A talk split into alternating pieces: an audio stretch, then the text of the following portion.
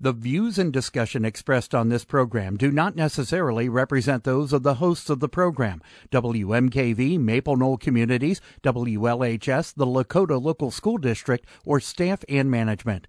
The information and advice presented are educational in nature and not intended to be taken as specific legal, accounting, or other professional advice. Always consult with your own legal, accounting, or other professional before making any investment.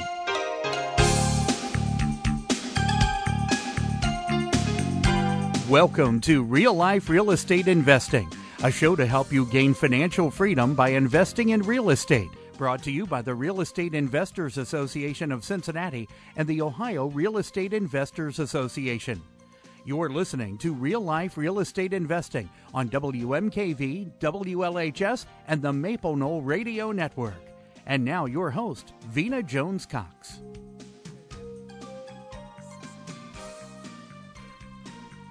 All right, now try it.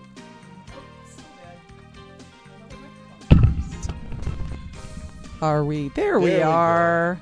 Hi, everybody.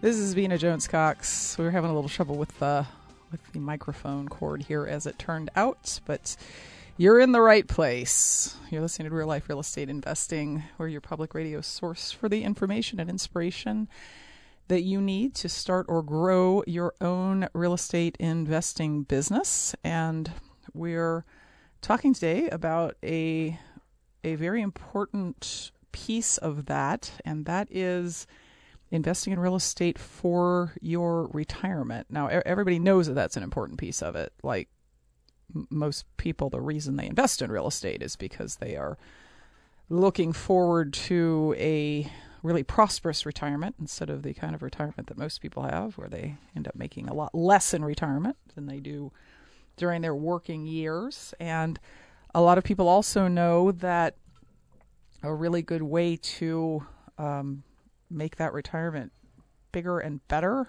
is to invest in real estate and real estate related assets like notes and so on uh, through a tax free or tax deferred entity like an IRA or 401k.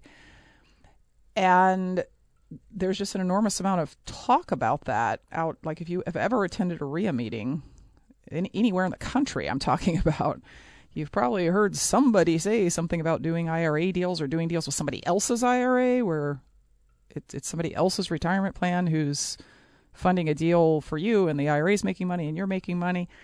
But the level of um, the level of non-understanding about how that works is also huge. It's like everybody knows it, everybody knows it's a good thing, everybody's heard of it, but then when you get down to kind of the nitty-gritty details, there doesn't seem.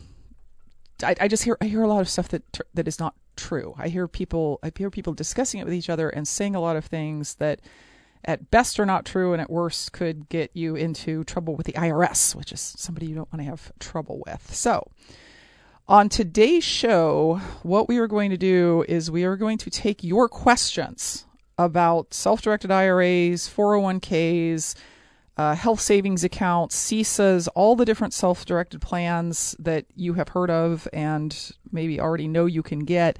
And we want your dumbest questions.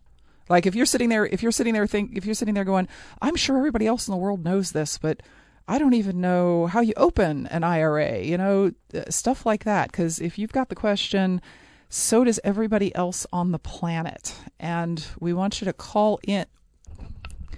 We want you to. Maybe I should use an, another microphone. Well, it went out all by itself. That.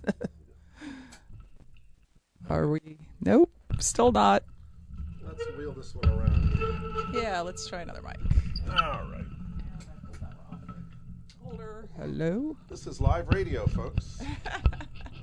Mostly. Got it? Just slip it in. I don't we know. All right. Can you hear me now? Can you hear me now? You can hear me. That's interesting because I can't hear me, but that that that'll be okay, I guess. Um, except I I also need to hear my guest. All right, so there we go. So now that so now that cord has a problem. so when Fun Drive comes up in a couple of weeks, folks. Please open your wallets and donate to the station so that the microphone cords can be replaced. Uh, so, anyway, we're taking your questions. Uh, we're doing that at 877 772 9658 if you'd like to call in and get a direct answer. We're also going to take them via email. The email address is askvena at gmail.com. That's A S K V like in Victor E N A at gmail.com. Uh, I sent out a, an email ahead of the show, and I do have quite a few questions from listeners already, but uh, we'd love to answer yours at, as well at 877 772 9658 or at askvena at gmail.com. Now, you might be saying, man, Vena's now been talking, sometimes with a microphone and sometimes not, for 10 minutes, and she keeps saying, We are going to answer your questions. Has she become the royal we? What is happening here? Uh, nope. Uh, on the line, I have one of my go to folks for all IRA uh, 401k type questions. He's the, the guy that when I have a question, I always bounce it off of him because uh, he knows a lot of stuff, an awful lot of stuff. He is an experienced IRA investment investor himself. He is also the sales supervisor and equity trust national education specialist, which means he works for what is probably the largest uh, custodian of self-directed IRAs that that also has this real estate expertise. Like Equity Trust works with a lot of real estate investors.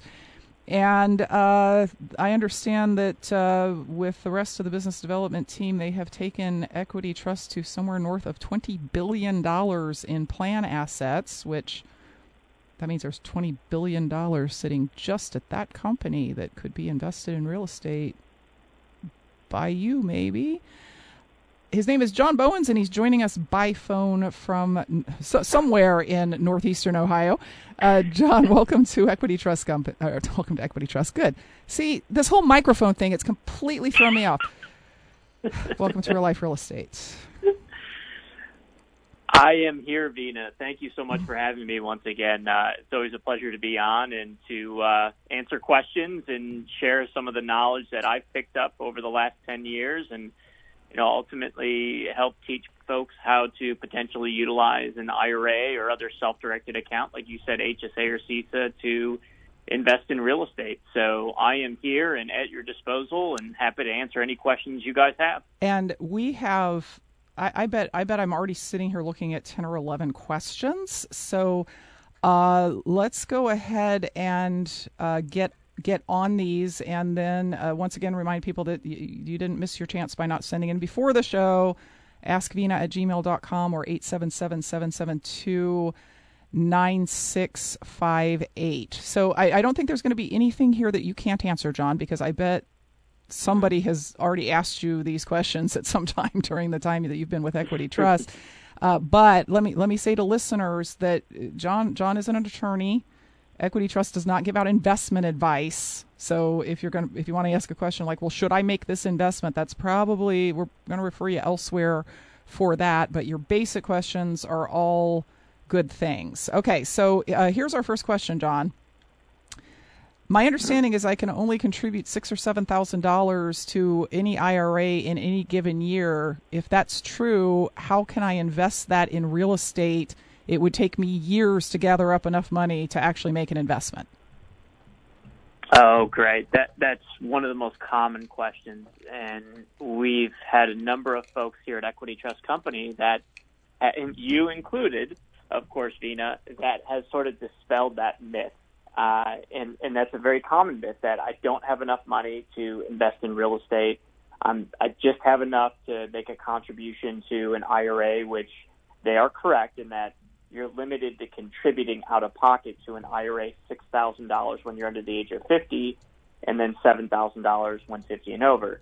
Now, there's some options. Of course, the first option would be if someone has other IRAs or 401ks or 403bs or other retirement accounts, they could potentially access those monies, providing they're eligible to move the money over, and move that money into a self-directed IRA. But let's make the assumption for the purpose of answering this question that it's someone just looking to make a first time contribution, never had an IRA, they're putting six or seven thousand dollars in it. And guess what? They don't necessarily need to put that full six or seven thousand dollars. I've seen enough folks out there that have put a thousand or two thousand or three thousand dollars in the IRA.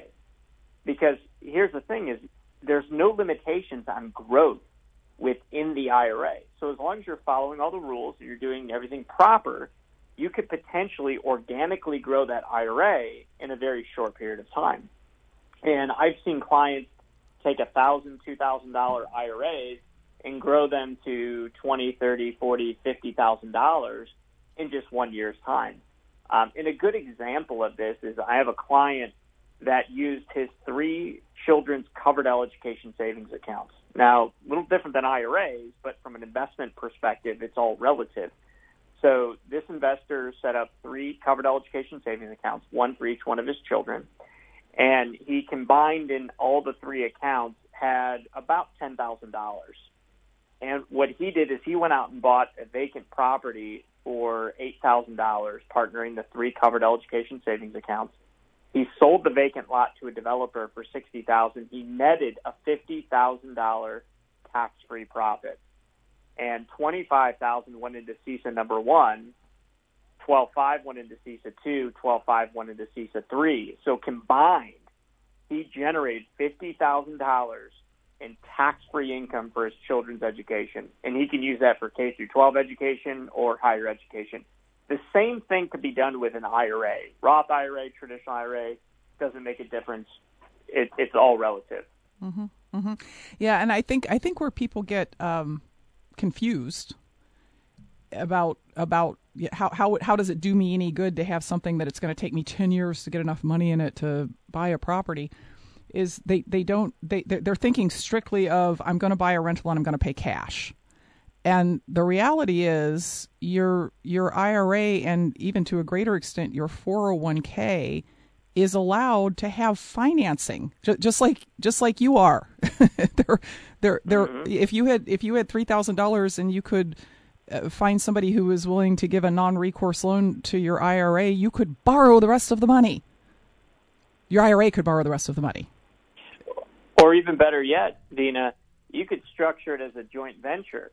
So I'll give you a scenario. Let's say you're going to take down a $50,000 property, all in purchase and rehab, and you come in with $2,000 with your Roth IRA, and let's say I come in with 48,000. So I'm going to be the money partner in this hypothetical scenario.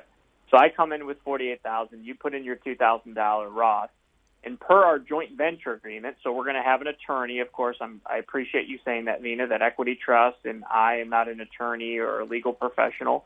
Ultimately, one would want to go to their own legal professional.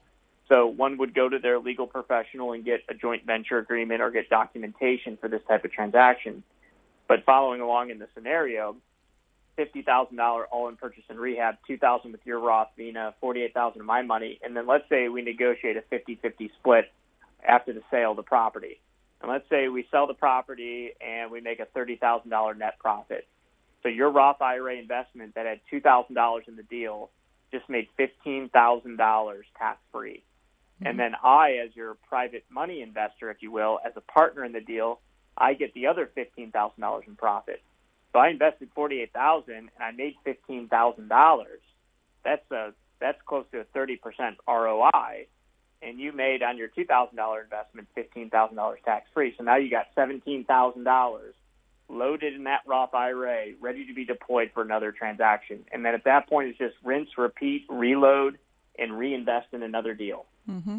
And and the reason that I, I just should bring this up. The reason that you're suggesting make that making the person with forty eight thousand dollars a partner instead of a lender is if your IRA borrows money, there are tax consequences to your IRA. That that is correct. If the IRA is encumbered by debt, then the IRA will likely be subject to a special tax called unrelated debt financed income tax. It's a special tax on IRAs when again encumbered by debt. It's actually sort of a uh, offshoot of unrelated business income tax, which is Section 511 to 514 of the Internal Revenue Code. But ultimately, investors try to mitigate that tax by structuring the transaction as maybe a joint venture. But you know, in some instances, it might actually make sense to pay a little bit of tax in order to make X amount in return. Mm-hmm, mm-hmm. Uh, John, we need to take a quick break. I want to remind listeners again this is IRA 401k, self directed IRA 401k, uh, Coverdell Education Savings Account, HSA question answer week with John Bowens from Equity Trust Company. So, uh, any anything that's been bugging you, maybe you've heard two different things from two different people and you want to get that straightened out, this is the day to call 877-772-9658 or send it as an email to askvena at gmail.com. Welcome back to Real Life Real Estate Investing. I'm your host, Vena Jones Cox. My guest today is John Bowens from Equity Trust Company. Uh, we're answering questions about self directed IRAs and other self directed retirement plans as they relate to investing in real estate and real estate related assets. We just thought we needed to do a show where people could just get all the questions out there because there's there there's tons of them. And in fact, John, I know you guys do fairly regular classes to try and like Mhm. put it put it all together for people in in a relatively short period of time. Uh, there is actually an opportunity. I want to make sure that this is up on our website. There's an opportunity for listeners to go to uh, a class that the, y- y'all haven't actually taught before because it's two days. It's uh, one day with you and one day with John Hyre, who's been a guest here on the show many times, and he is the attorney. so the folks, the folks, Yep. the folks who have the legal questions, they got him for the second day. He works with a lot of clients who have IRAs, and he knows what can go wrong with them and what can go right with them. And then day one, you're going to kind of go over all the these are the plans that are available. These are how you qualify for them. These this is how this is how you do deals. And I think you're going to give examples of especially creative kinds of deals that people have done. In who are your Mhm. who are your That- clients? That's correct. So, you know, the idea is between John Hyre and I is I'm I'm sort of the custodian. I'm the financial services company and representing the financial services company that can provide the vehicle. And that vehicle can be a traditional IRA, it can be a Roth IRA, it could be a Coverdell education savings account, it could be an HSA, it could be a solo 401k. There are these different tax advantaged investment accounts. And, and the beauty of all of this, of course, is when investing and doing it properly, particularly in real estate, as we're talking about here, in a tax advantaged IRA or solo 401k or other account that we talk about, there are these unique tax benefits. And so what you can do is you can leverage what I call compounding interest in the absence of taxation. That's kind of one of the key things to this class when we teach it is is talking about compounding interest in the absence of taxation. And when you have those vehicles and and then you're driving those vehicles to your ultimate destination, which can be, you know, a better retirement. It could be maybe leave a legacy for your your children or grandchildren. You know, everyone has a little bit different destination. Putting the gas in the vehicle is all about the investments, the investment strategies. So whether it's buy and hold, fix and flip, wholesale, real estate options, buying on seller financing, selling on seller financing, buying on land contracts, selling on land contracts, buying land contracts, buying existing performing or non-performing notes, those are all things that we're going to talk about in that class. And one of the things that really excites me about the two-day class, and John and I have done sessions like this together, is John comes from that that tax attorney, um, tax audit type background, and he can really start to layer on. Okay, if you're going to use your IRA and you're going to be driving these very powerful horsepower-driven vehicles, you got to make sure that you're doing it the right way because there are rules and there are things that we have to abide by. Going back to that joint venture example that I mentioned before, one of the things that John's going to talk about is unrelated business income tax and unrelated debt financed income tax and how that may or may not apply and, and how you can mitigate the liability that, you know, you could potentially put yourself in if you were doing things the wrong way. So it's going to be, a, a, I think, a really exciting class, and it's, I think, going to allow people to learn in a comfortable environment and how they can actually make investments with the self-directed IRA and do it in a tax-advantaged way.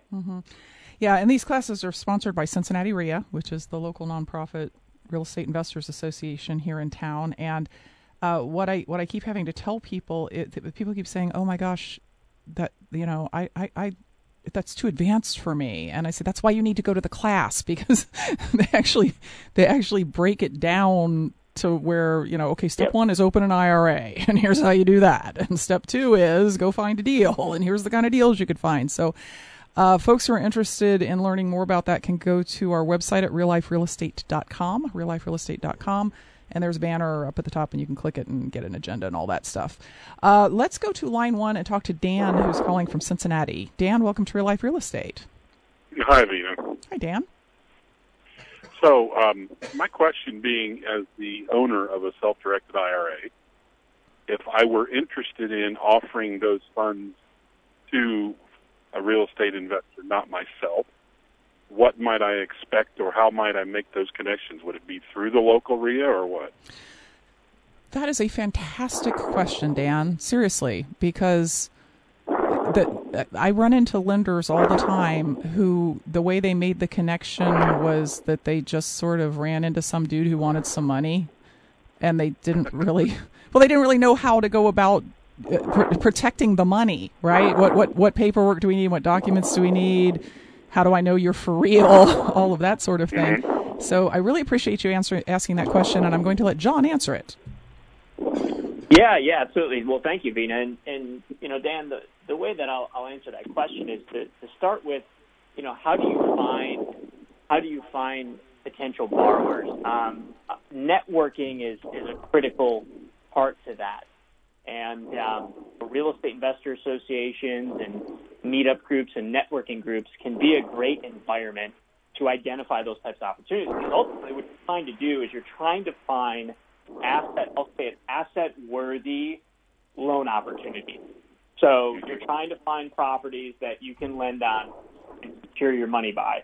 Um, I have experience with this lending my own self-directed investment account, uh, traditional and Roth, in fact.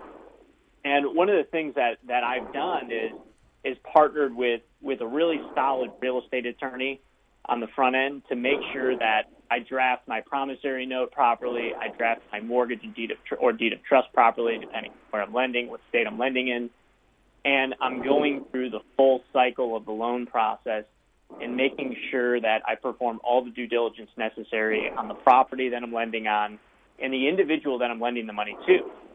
So if I'm lending money to an investor, I want to make sure number one that they have a LLC and that that LLC is in good standing. I want to make sure that when the loan documents are prepared, that the loan is between my self-directed account and that borrower's LLC. Um, I may want to get a personal guarantee from the manager of the LLC that I'm lending to. And uh, most importantly, I want to make sure that the mortgage is filed with the county recorder. I want to make sure that I have the mortgage filed with the county recorder. So in the event that there is a default, my recourse is going to be that property. And so now I can hire my attorney and say, okay, we need to foreclose, or maybe we take the property back in lieu of foreclosure. So, you know, certainly great opportunities to get out there and network amongst other like-minded investors to find deals. And then from there, it's a matter of, you know, having a good attorney that can help you with the, the loan documents, underwrite the loan, and, and ultimately deploy your capital for the investment and determine what the negotiated interest rate is going to be. Is it going to be three points and 12%? Is it going to be flat 14% per annum with a guaranteed 8% in the first six months? So there's different ways that you can structure that paper, and a good attorney can help you through that process, especially on the first go around. And and let me let me add, Dan, do not be a motivated lender. Absolutely. really, really look at really look at the deal. Really look at the borrower, uh, because you know a lot, there's there's there's people out there who, who they talk a good game, but the reality is they're not very good at what they do. Uh, there, there's actually people out there who prey on private lenders who don't know what they're doing. So I think that the, the ultimate the ultimate thing is always if I had to take back this asset, if my IRA had to take back this asset, would I be happy or sad? And if the answer is, eh, that'd be okay. And also you've checked out the borrower and they have a good history and all of that kind of stuff, then that that's probably a good uh, loan to make. Just don't you know don't jump in as soon as somebody says, "Well, I'll give you 16% interest," because I guarantee you the guy who's offering you 16% interest is doing it because he has burned all of his other private lenders and they won't lend him any money anymore. So um, earlier you had mentioned uh, a deal where uh, there was partnering and a splitting of the profit. Is um, is that something that is relatively commonly done as, as opposed to a direct interest rate? I'd say I'd say Um, it's not as commonly done, but it's because it's not as well known. It's not that there's anything Okay. wrong with it. It's it, not as many people know about it. Mhm. And it's certainly it's certainly something you could offer up. And if it if it turns out to be like kind of six of one, half dozen of the other, like I'm kind of paying you the same amount, whether it's payout of, of, of the partnership at the end or whether it's uh, an interest rate. eh, You know, from from my perspective as the person who wants the money, I don't really care which one it is.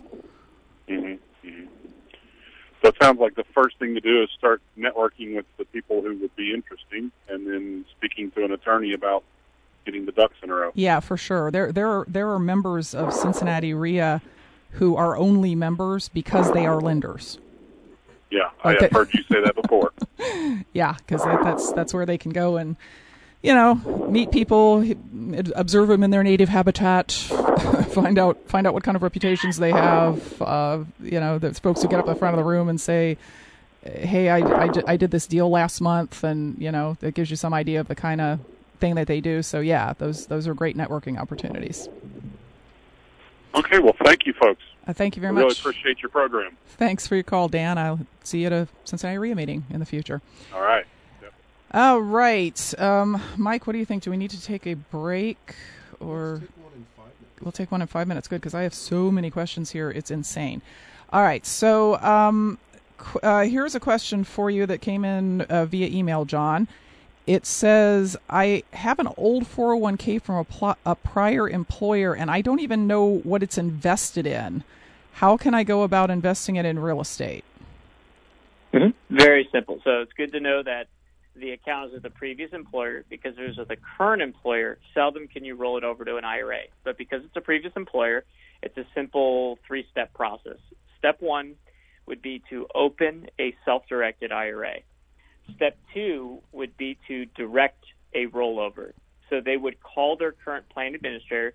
It's okay if they don't know what it's invested in. It's likely invested in a mutual fund lineup but they would call their plan administrator, essentially whatever toll free number is on their account statement, or if they don't have an account statement but they know the company's name, they would just call into the company and they could retrieve their information over the phone. And then at that point, they would direct a rollover. So the plan administrator will actually cut a check made payable to their self directed IRA because that's already established, and that check is mailed to their custodian for deposit. So let's say it's $50,000. So that administrator is going to write a check for fifty thousand dollars to the IRA, and that's going to be a direct rollover. So moving the money over from that 401k into a self-directed IRA has no tax consequences or penalties. And then at that point, it's step three, which is direct their funds. So if they want to buy a rental property, or they want to do a fix and flip deal, or they want to make a loan secured by a property that another real estate investor is maybe flipping, like Dan was talking about, or maybe doing a JV deal basically what they're going to do is provide the direction to the custodian. In this case, let's say it's Equity Trust, and then Equity Trust will wire transfer the funds out for the investment. And of course, when that IRA is making an investment, this is a very critical component to all of this. When that IRA account is making the investment, it's not distributing money and paying taxes and penalties. It's not a loan to the investor for the investor to then buy a property. That's a that's a common mistake folks make. It's an actual investment. So the IRA is buying the property. The IRA is sending the money out for that property purchase, no taxes or penalties. The IRA is making the loan. The IRA is holding a promissory note, mortgage, or deed of trust. Or the IRA is investing in the, let's say, joint venture project. So that's essentially the process to roll money over and make an investment. Very good. We have a we have another IR, or 401k related question that I'm going to jump forward since we're we're talking about this. Um, I have an old IRA account from a job that I left over a decade uh, ago. Can I roll it uh, over into a self-directed 401k? There's quite a lot of money in it, so please say yes. If it's a tax deductible account, all tax deferred money, there'd be no issues. Um, the money could be rolled over into a solo 401k. Um, the one thing that the investor would need to be aware of is eligibility rules for a solo 401k. So if one wants to establish a solo 401k, there's a couple prerequisites. Number one, they have to have eligible active earned income in a business entity that's sponsoring the plan. That business entity could be a self-employed individual, it could be an LLC corporation, S corp, etc. Doesn't necessarily have to be a corporation; could just be a self-employed individual. But that individual must be claiming active earned income, meaning income that they're paying Medicare and Social Security tax on, so self-employment income tax, and of course ordinary income taxes. In other words, they have to be filing a Schedule C typically and a Schedule SE, self-employment, and actually paying that tax. One of the most common mistakes, and John Hyre and I have talked about this for quite a few years now. One of the most common mistakes investors will make is they'll say, "Oh, well, I don't actually have to have any earned income to have a solo 401k. I just have to have the intent to have earned income." And the tax code, I, I believe, argues otherwise. So one would just want to make sure that they're eligible to have a solo 401k. Uh, the other prerequisite is that one does not have any employees at all, with the exception of a spouse. So for a solo 401k, you cannot have any employees. If one was to have employees, they might have to look at a multi-participant self-directed 401k, which that could certainly be accomplished as well. Mm-hmm, mm-hmm. Okay, so he can he can roll it over, but first he's got to look at what the requirements are to have the so the solo or self-directed 401k. All right, uh, we need That's to take, correct. we need to take a quick break. We're going to get to as many of your questions as possible after that break. So hold tight, and if you if there if you still have one that's bothering you, give us a call at 877-772-9658 or send it to askvena at gmail.com. Welcome back to Real Life Real Estate Investing, tackling the topic of investing in real estate in your retirement plan. So tax free, but also locked up in that retirement plan. Uh, doing this with John Bowens, who is an Equity Trust National Education Specialist and also an IRA investor himself. We're getting some great questions here, John. Uh, here's one from Harold. Can I open up a self directed IRA at 72 years old, and how much money can I put in? Um, you can. You have to make sure you open up the right type of plan. Um, for someone that is seven and a, 70 and a half and older, uh, they would not be able to contribute to a traditional IRA. However, as long as one has earned income, they could open up a Roth IRA and make a contribution up to $7,000. So anyone over the age of 50 can contribute up to $7,000 to a Roth IRA. So Harold would want to look into most likely a Roth IRA, possibly a Roth solo 401k. Uh, Harold would want to make sure that he teams up with his CPA or accountants to ensure that he is claiming active earned income, uh, just like the solo 401k. Got to have active earned income, so income that one is paying ordinary income taxes on, as well as payroll taxes, which would be, of course, Medicare and Social Security. And he has a follow up question, which is Is there a limit on how many deals I can do a year in an IRA? Oh, that's a fantastic question. So, the the first thing to understand is that you have to segregate what types of deals you're doing. So there's deals that are producing short-term income. So if you buy a property, you sell it within 12 months, that's short-term gains. If you get a property under contract and you sell the contract, so if you're doing like paper flips or wholesale transactions and that's occurring within 12 months, that's going to be short-term gains. So short-term gains is looked at differently in an IRA compared to a passive investment like a rental property or if you make a loan secured by real estate and you have interest income coming back in, that's all passive income. So there is no hard and fast rule on how many short-term flips you can do. The industry has stated that the rule of thumb for a short-term flip so buy, fix, and sell within 12 months, or if you're doing like a wholesale paper flip type transaction, the industry is saying you wouldn't want to do more than two of those a year. And the reason why is because if you did more than two, you could subject your IRA to a special tax called unrelated business income tax. And it's a special tax on IRAs and nonprofit entities when they're engaging in an ongoing trade or business that's not substantially related to the primary purpose of the tax exempt entity. The government, going all the way back to the, the 50s, there was a famous case on this, basically is stating that the IRA could have an unfair advantage over its commercial tax-paying counterparts. But again, rentals, loans secured by real estate, that's all passive income. So conceivably, one could have as many rentals or as many loans secured by real estate in their IRA on an annual basis. But the short term flips, one would want to limit that to two. Interesting. Okay. Uh, so here's another question that I I I know you get it all the time because I hear it all the time. Uh, this one is from Matthew. He says, "Can I use my self-directed IRA to do my own deals like rehabs or buy and holds?" Well, in this in the context of taking existing properties that he has and putting them in his IRA, or if he has a current property that's under rehab and he wants his IRA to come in and fund the remaining amount that's needed for the rehab, those would all be considered prohibited transactions. And if the IRA engages in a prohibited transaction, then the IRA is disqualified. The IRA becomes distributed January 1 in the year in which that transaction occurred. And the way prohibited transactions occur is when someone is using their IRA and transacting with a disqualified person. Disqualified persons would include the account holder to themselves, so Matt to himself, Matt's business entities to his IRA would be considered a disqualified person.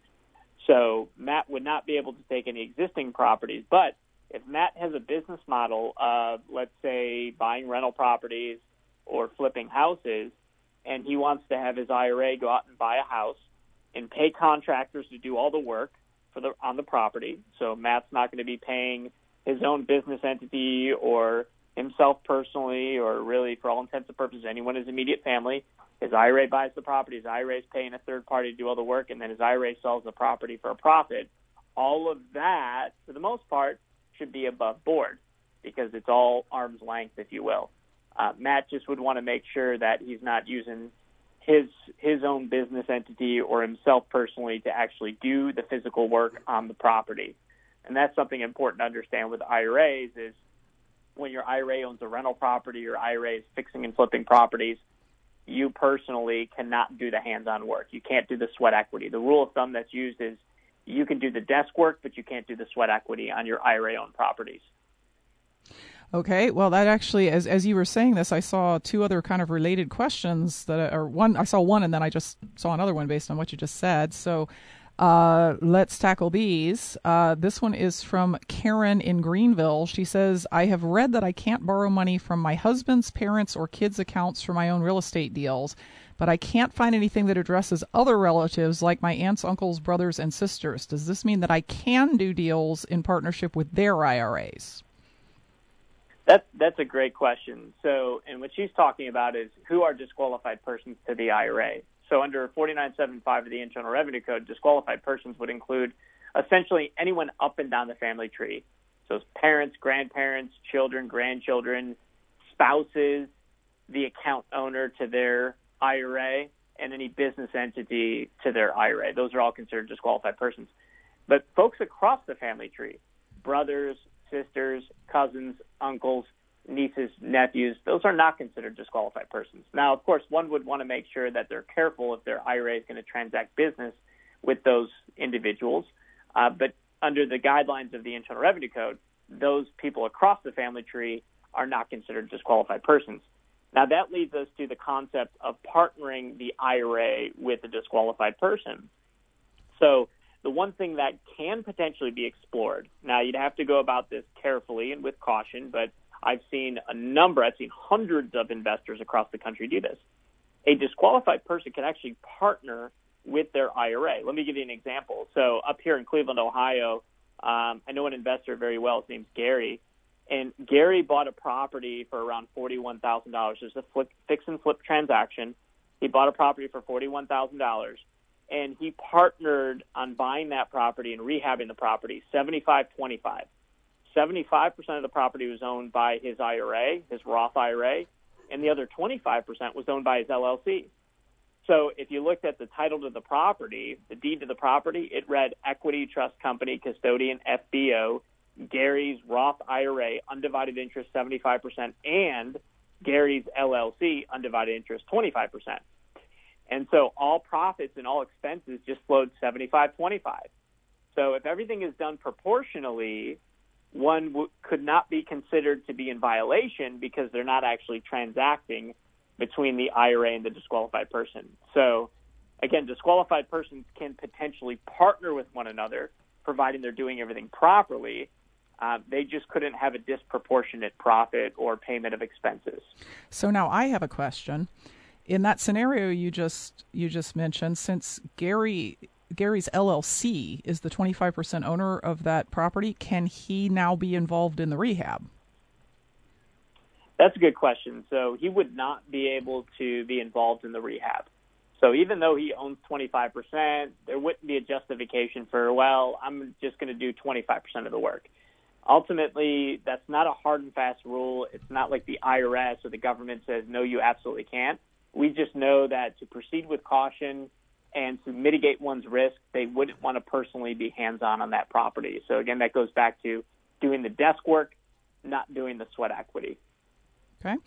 Uh, we have a question here about excess contributions. This is from Barry. He says, if I don't have enough money in my equity trust Roth IRA to buy a house, but I could put about, say, $10,000 in my account to cover the cost of the purchase, could I do that given that it is more than the annual contribution that I'm allowed to make?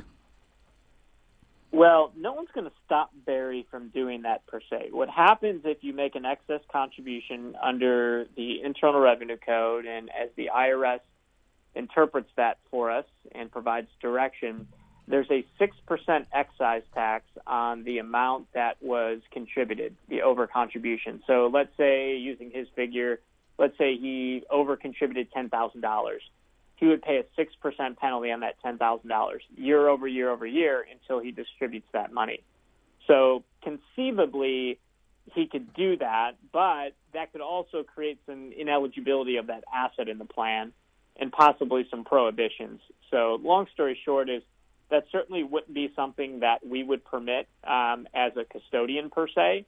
Uh, we wouldn't per- permit someone to do something that you know they knowingly shouldn't be doing in their retirement plan. Uh, what one would want to do in that case, what Barry might want to look at, look into doing, is finding a money partner, finding another investor to partner with, do a joint venture. Uh, could potentially be a private loan. Of course, Barry would have to be aware of that unrelated debt finance income tax that we talked about. But maybe Barry goes outside of making an excess contribution to a third party investor.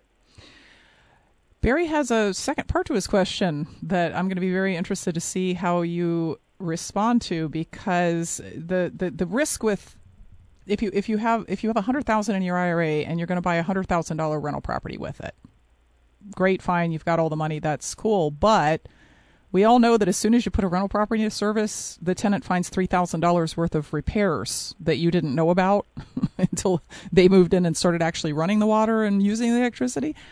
So if he had an an expense that came up as part of the management of the IRA and the IRA didn't have the money to cover it, then can he contribute additional money with the argument that this was necessary to protect the asset of the IRA?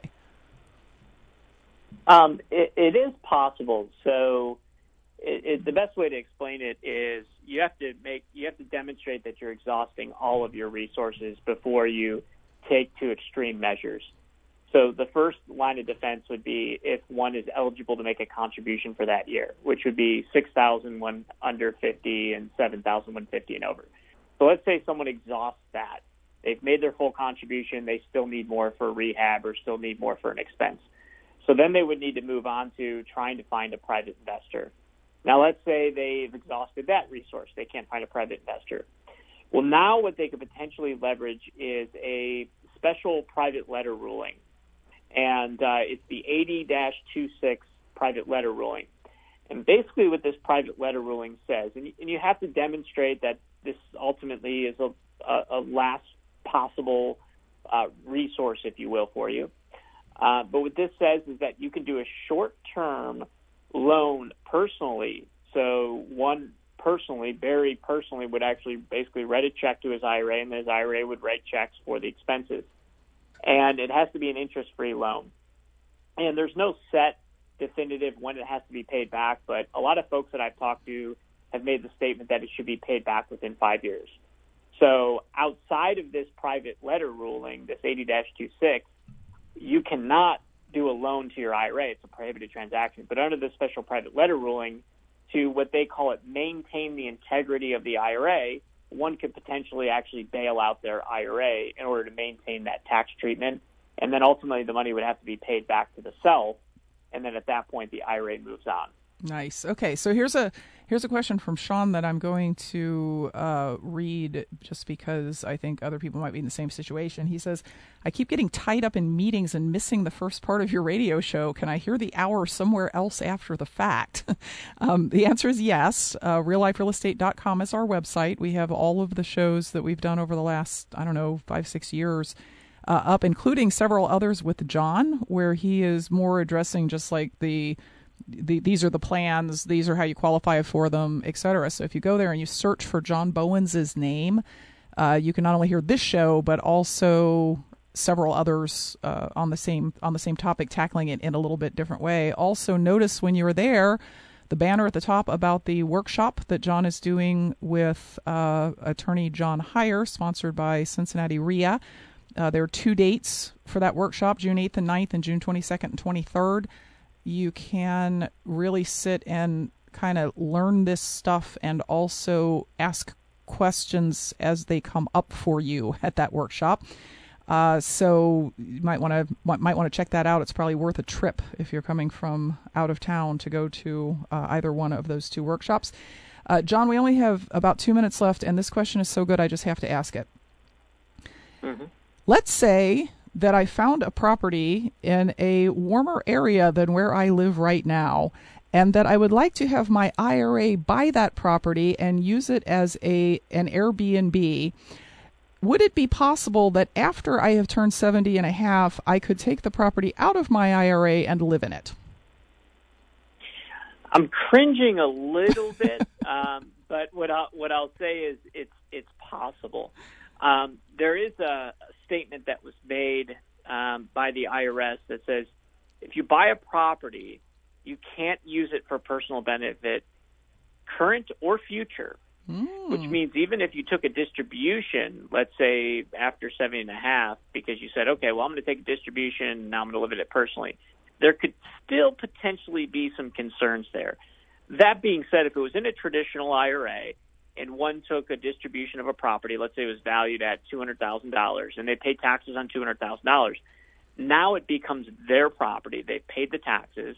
The property's deeded from their IRA to their name personally. So really at that point, it's their asset and they can do whatever it is that they want to do with it. They can continue to rent it out, continue to Airbnb it, or they could, of course, you know, maybe live in it themselves personally or treat it like a vacation rental, spend a few weeks there and for the rest of the year rent it out. What they certainly don't want to do is while their IRA has title to that property, while it's in the IRA, they don't want to be spending any time there personally. They don't even want to stay there one night because that could be considered a personal benefit under 4975, a prohibited transaction. Mm, so, uh, sorry about that, Sarah. That is probably not going to work, but it was a clever idea. But we have a lot of clever ideas about using IRAs that often uh, turn out that the IRS has already figured it out and addressed it. So, another reason to get some education.